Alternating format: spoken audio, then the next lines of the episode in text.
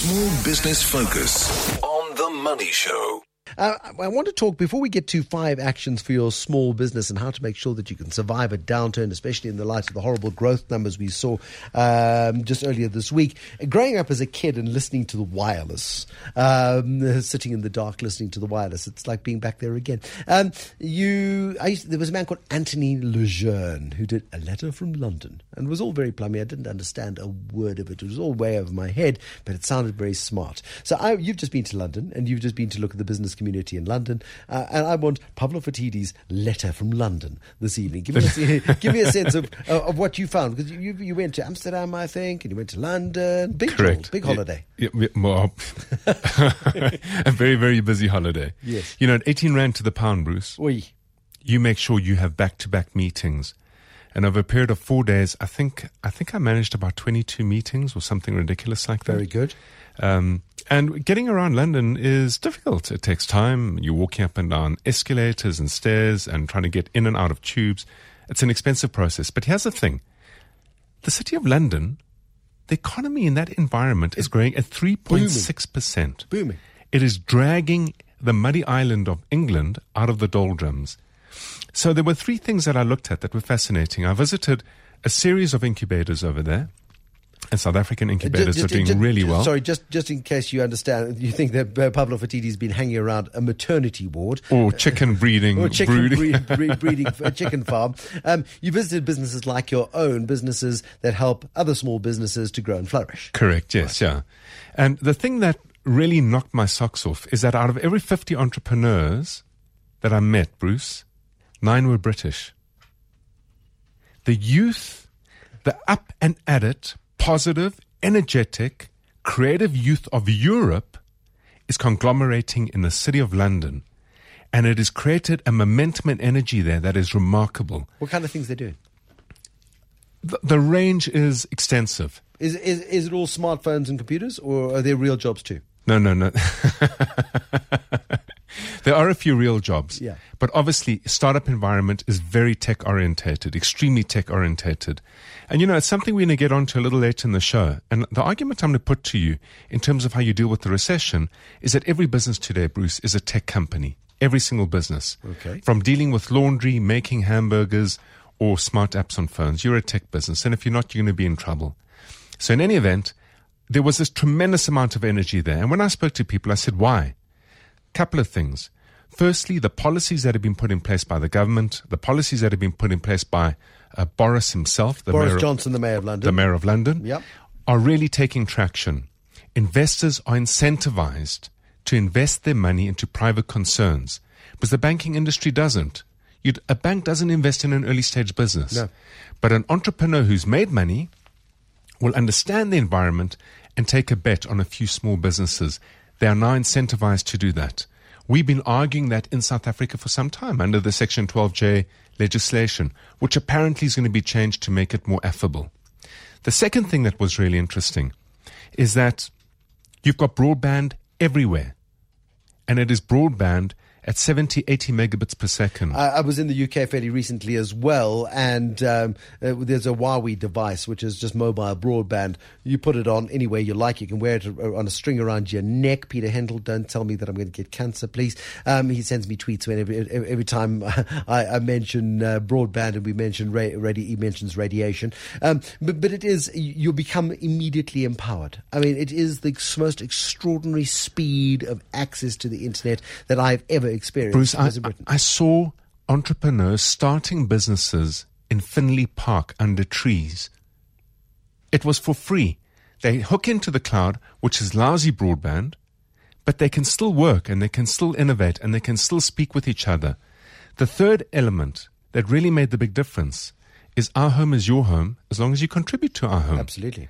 And they've opened their borders to young entrepreneurs on a level second to nothing that I've ever seen anywhere. Why not go and eke out the talent from other countries in Europe that are stodgier, that are slower, that are moving sideways, and in some instances not moving at all?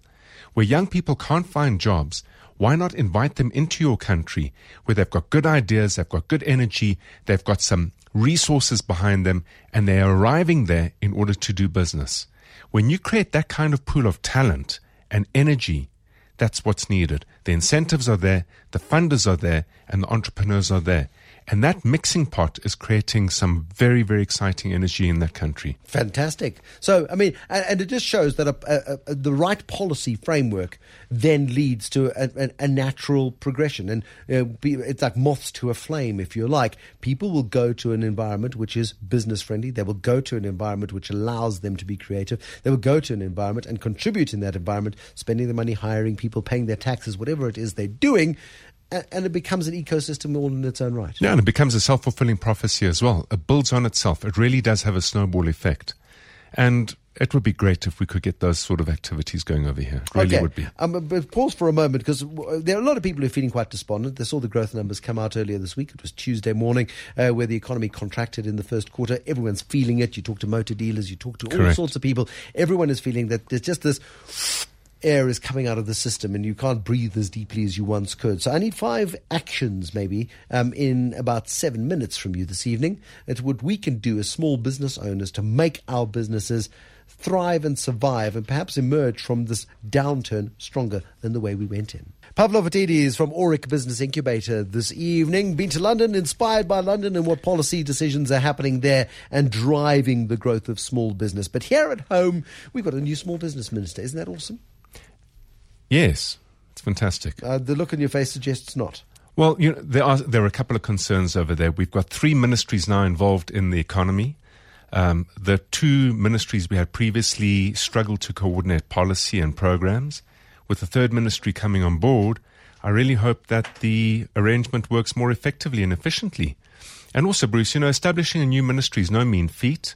Um, I really hope that our minister she certainly is a very, very feisty minister with very strong views and strong ideas, is going to be able to successfully wrestle away the bits and pieces from the Department of Trade and Industry and um, Economic Development that matter.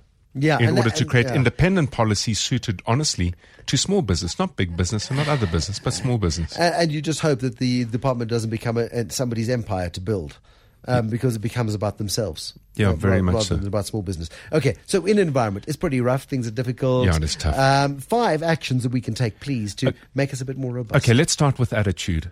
You know, a good entrepreneur is like flowing water.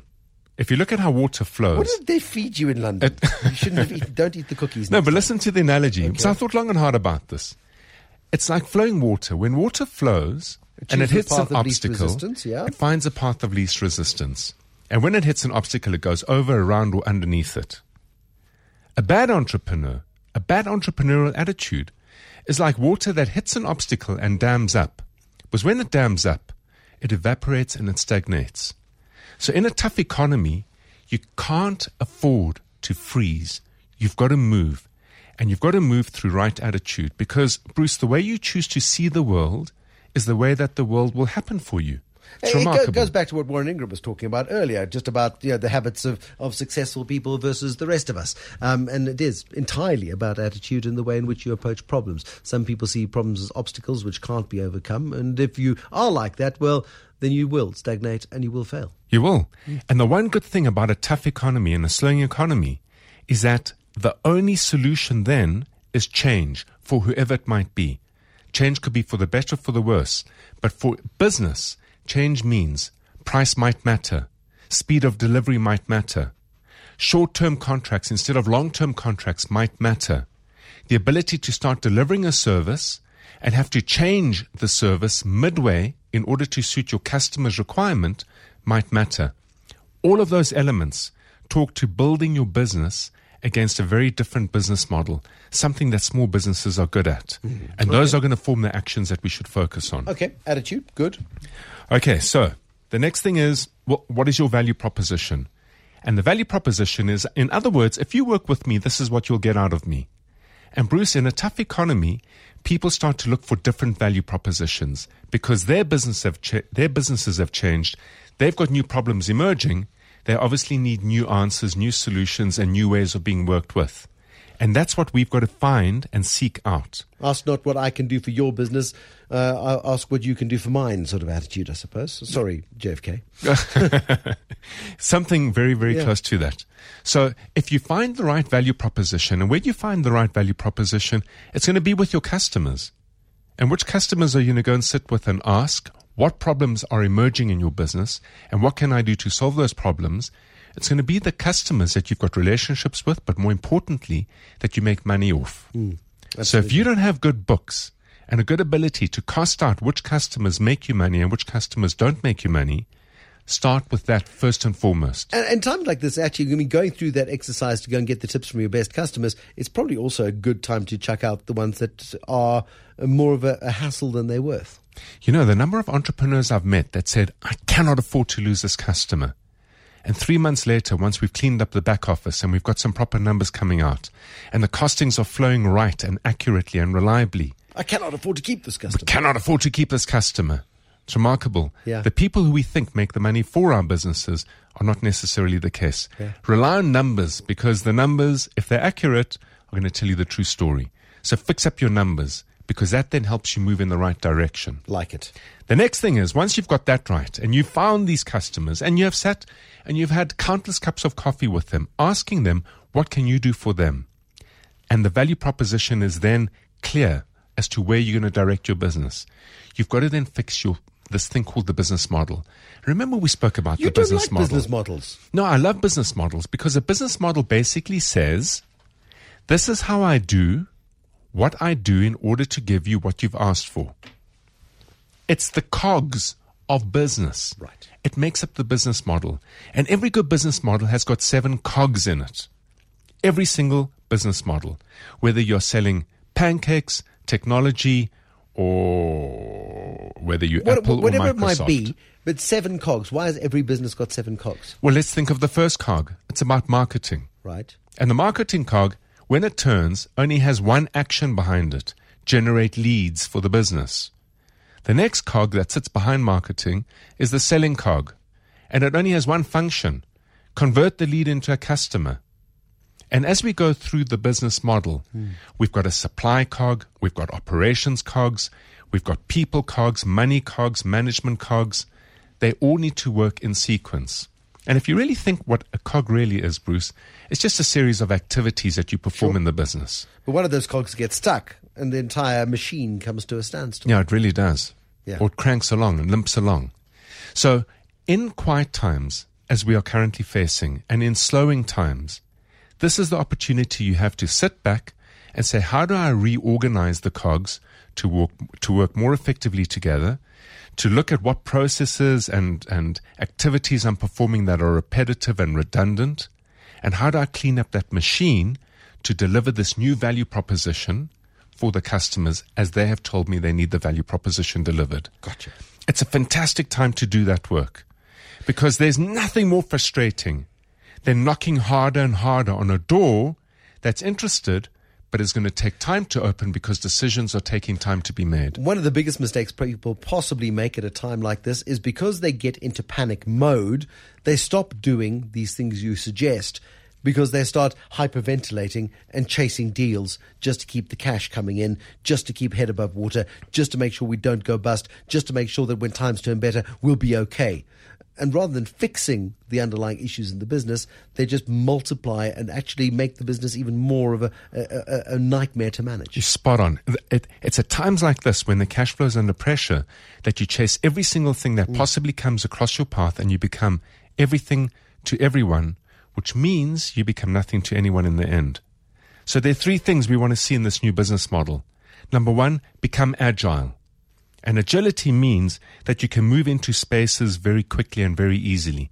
It means you can test new things and fail fast and learn from it and develop the thing that works. Become flexible. Turn your fixed overheads, your fixed costs, Bruce, into variable costs. Yeah. It hurts your margin a little bit, but rather be flexible with your cost structure so you can ride the wave. Absolutely important. Give me one last one because we ha- I have to let you go. Oh, uh, no. Okay, one last I, one. I have to be variable. I have to be flexible.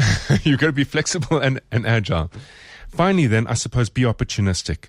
Look at the sector you're in. For example, if you're in the mining sector, trust me, you have got resources and a delivery capability in your business that probably is equally suited to, for example, the agricultural sector. So get out there and find that gap. Close it with an agile and flexible business market. I'm going to finish with a fabulous SMS this evening. Uh, right attitude to customers is the secret of our small pharmacy. Check the attitude of those who serve. It's not signed, but it sounds like it comes from my friend Abdul, who runs a fabulous pharmacy, um, because it is, it's precisely that, and that is the first check and balance of absolutely every business. Pavlo Phitidis on a Thursday night from Aurik Business Incubator.